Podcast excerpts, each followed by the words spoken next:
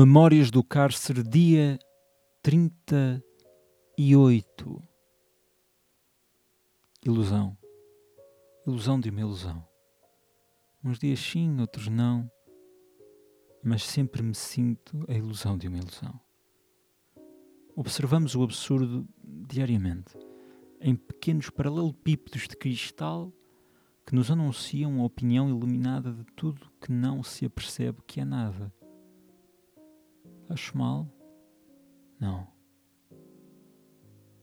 Quero é que isso tudo arda.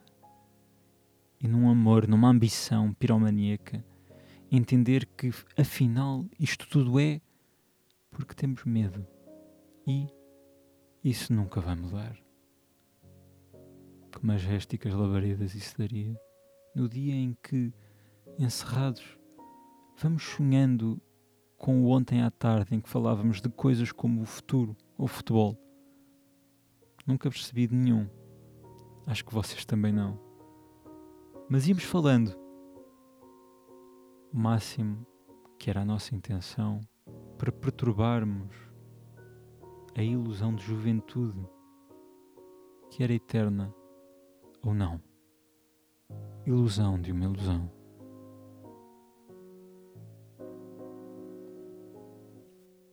Guerra Junqueiro, falam os monumentos arrasados.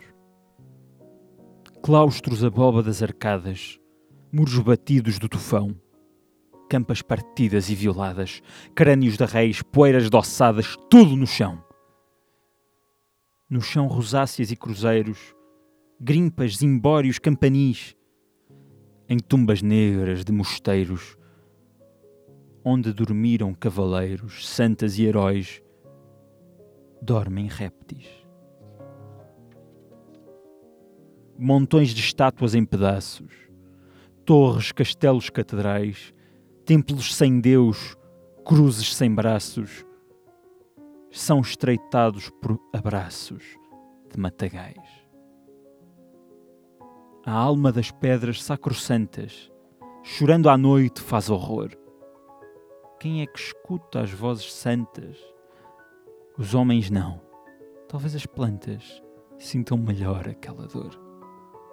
Talvez os ninhos e as verduras.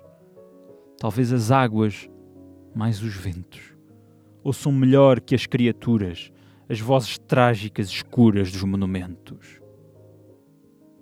Torres, outrora olhando os astros, flechas sem fim, ó raiva, ó dó, mármores, bronzes, alabastros grandeza e glória, tudo a rastros, tudo aos bocados, tudo em pó. E ó Deus, ó Deus de tanta ruína, de tanta dor calçada aos pés.